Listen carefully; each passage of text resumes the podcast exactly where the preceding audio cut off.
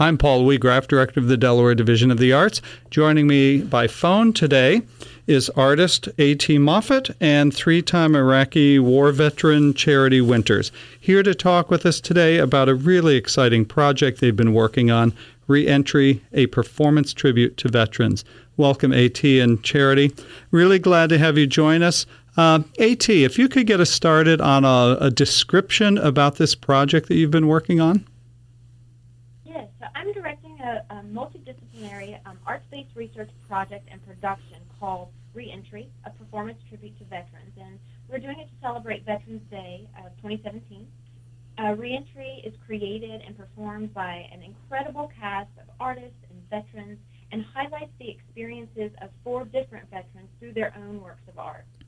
Um, so the show blends dance, music, poetry, essays, and oral history from veterans, veterans and their families. Now, what, what was your impetus for this? What was your inspiration? How did you come up with this idea? Well, um, I, I, this is a Delaware division of the Arts Supported Project, and when I found out about receiving the fellowship, I was in the I was in the wrap up period of a two year um, project um, out of the out of the University of Delaware, where we were studying the um, we were studying racial racial oppression in both the U.S. and South Africa, and we so it was we were actually one week out from traveling to South Africa when I got this news. So um, I was in the midst of this very meaningful uh, project, and I had 15 hours on the airplane to talk with my colleagues about it. And so I just this is an this was the backdrop. Working on um, same stories, different countries was the backdrop for me when I received the news. So my early ideas of what to do with the fellowship was very much shaped by um, this prior work and also insights and encouragement from my colleagues on that project. So around the same time, my mom, I'm from, I'm originally from Kentucky, and my mom had told me about an interesting program in my home state called Dancing Well, um, soldier project, and it, this project uses social dance as a way to support veterans and their families during the re- reentry process. So this was really interesting to me as well, and um, connected with my curiosity about veterans' experience and reentry. So the fellowship really gave me the opportunity to um, try out skills that I'd gained in same story different countries, but within a new frame. And uh, Charity, how did you get involved in this project? Um, I uh, I write about veterans issues uh, in very, various formats. I'm a poet. I do essays. I've written fiction and nonfiction um, for over a decade regarding uh, my peer group as veterans and other generations of veterans. And AT uh, was given one of my essays that I wrote about contemporary issues facing veterans today, particularly the civilian-military cultural gap that we're facing um, as fewer and fewer people serve. And uh, AT saw, read the essay, and she was intrigued by what I had to say.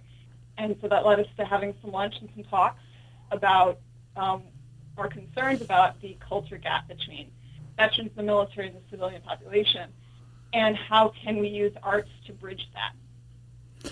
So I got brought into the project. Now, as a as a writer, um, I'm I'm curious has your focus been primarily on veterans issues and and and uh, service in the military and and the issues that veterans face coming home? Um, I have written about that. I've written about my specifically my Iraq War experiences. I've written about what veterans kind of face coming home from my own perspective as one, getting out of the service and going to graduate school and starting a new life. Um, I've written about some of historical perspectives on veterans. Um, so I I am over over the years have gotten into pockets of all of it, but mostly contemporary. Now, At, back to you. I, I know, uh, having attended a workshop that you led uh, a week ago at the Delaware Art Museum, where you convened civilians and veterans, uh, there was an opportunity to hear from. Uh, a couple different people and the work that they do with veterans. I was most intrigued by uh, the one person who spoke, who is, I believe, like a counselor or a chaplain of some kind, and he talked about the issues uh, facing veterans. You know, we hear a lot about PTSD. Um, could you speak to what he talked about? And, and Charity, please feel uh, feel free to chime in about the role that the arts can play in helping veterans ad- address issues that they sort of bring home with them, if you will. Yes, absolutely. So, um, the gentleman that you're referring to is um, um, Tom Davis, and he is a um, Vietnam veteran who also is the director of the Interfaith Veterans Work Group. And he um, contacted me about when he, when you got when he when he learned about the workshop, and when when I got his email, I said, "Hey, you know, yes, can't wait to meet you, and um, would you like to be involved? Would you share about the ministry that you're doing?" Um, so he has one of his con- another connection with Tom Davis and the production is is um, Twin poet laureate um, Al Mills. So they work together on a veterans writing group. And um, Al Mills' poem called How Ironic, spoken word poem, will be a part of the production as well.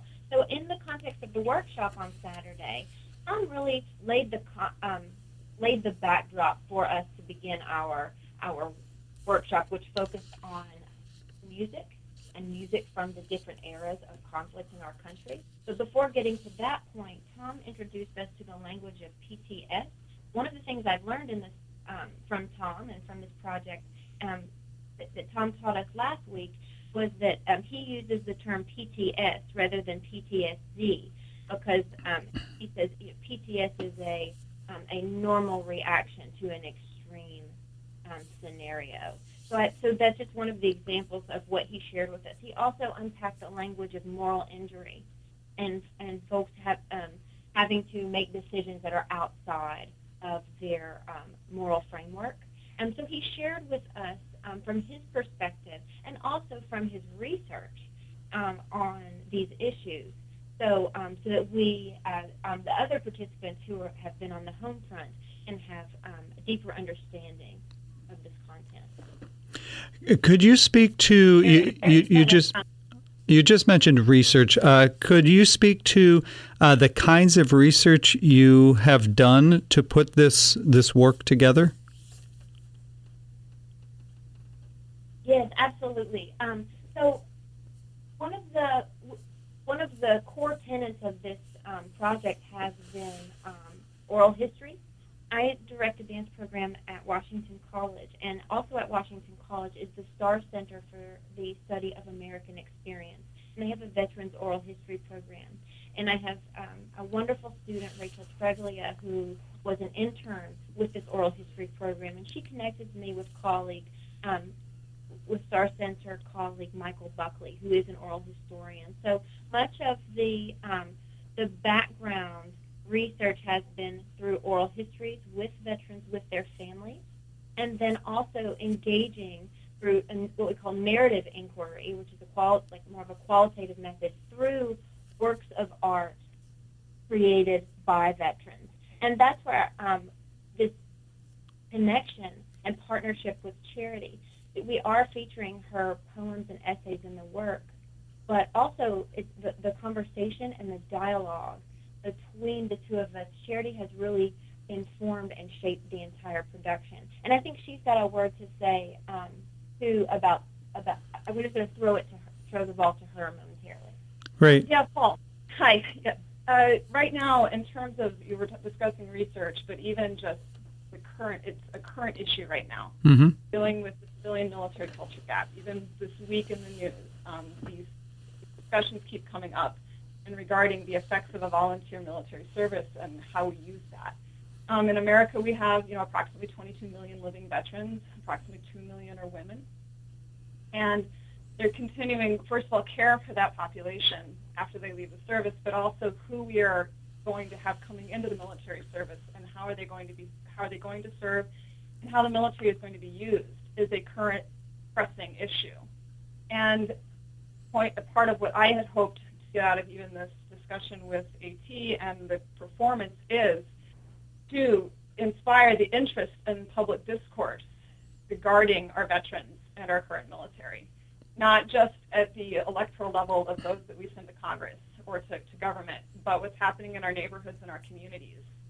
To have neighbors talking about what's happening with the National Guard, Where where are young people um, being sent to? Because our most valuable resource, truly, I mean, I believe, is our young folk in America.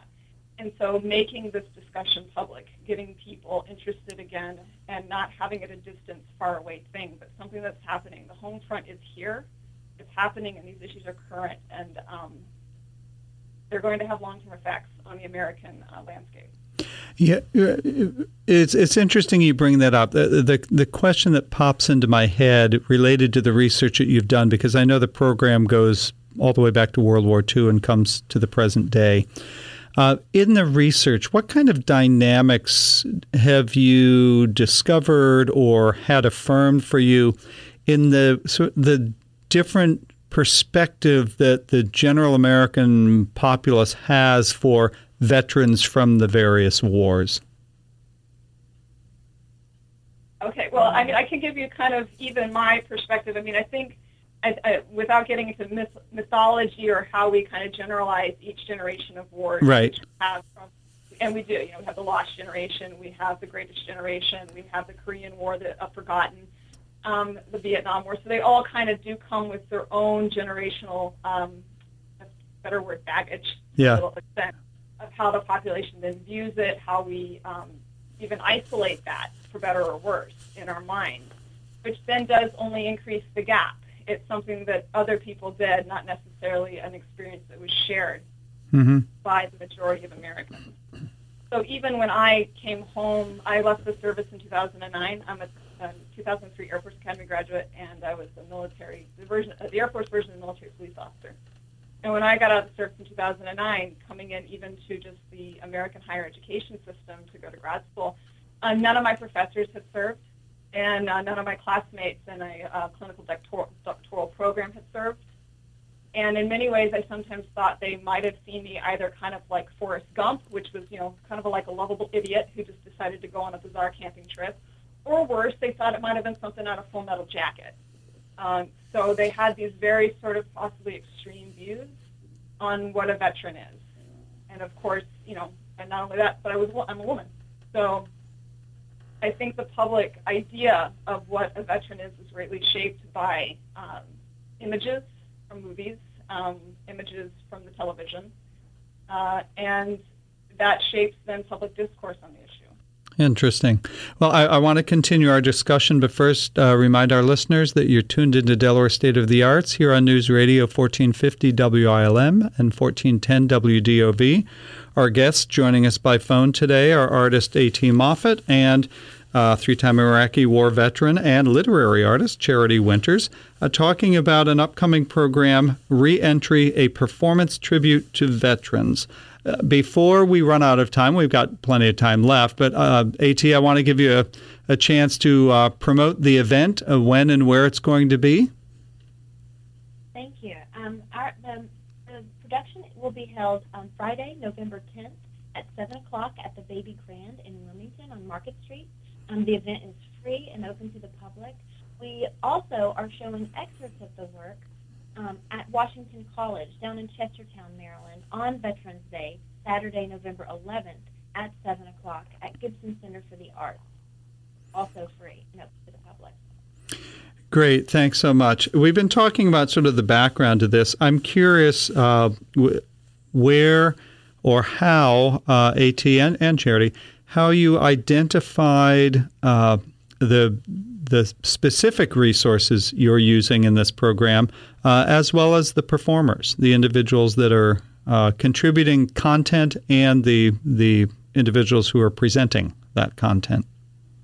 Absolutely. The link to the content was really most strong with the um, Starr Center for the Study of American Experience at Washington College, and my colleague Michael Buckley, who has been so generous in um, even in inviting us to go to the Library of Congress's Veterans Oral History Program and making some of the resources available through um, through the history department at Washington College available to, to me and to my um, dance and theater students. So um, this, the genesis of the project was um, a, set, a series of letters, four years worth of letters between Edward and Sophie Milan. Edward served in World War II in Air Force and um, the archive, the Oral History Archive, has like I said, four years of letters, um, photos, a wedding cake topper, and uh, and the and his military trunk. So the that was really the genesis of it, I, where I thought, you know, I think that we can isolate portions of this letter, of these letters, and you know, build a narrative that encompasses both, you know, the tender exchanges between um, this couple, as well as noting um, the events, you know, historical events of the war itself. From there, um, I met Charity. So, um, and that so that brought us in contem- into contemporary time. And as I've said, her work has shaped um, not only the the section where we are highlighting um, her creative writing, but has really shaped the arc of the whole. Something that she shared with me early on that has been pivotal is that we need to highlight um, the light and the dark. That you know, life is life is full, and we want to um, highlight um, as much of that spectrum as possible.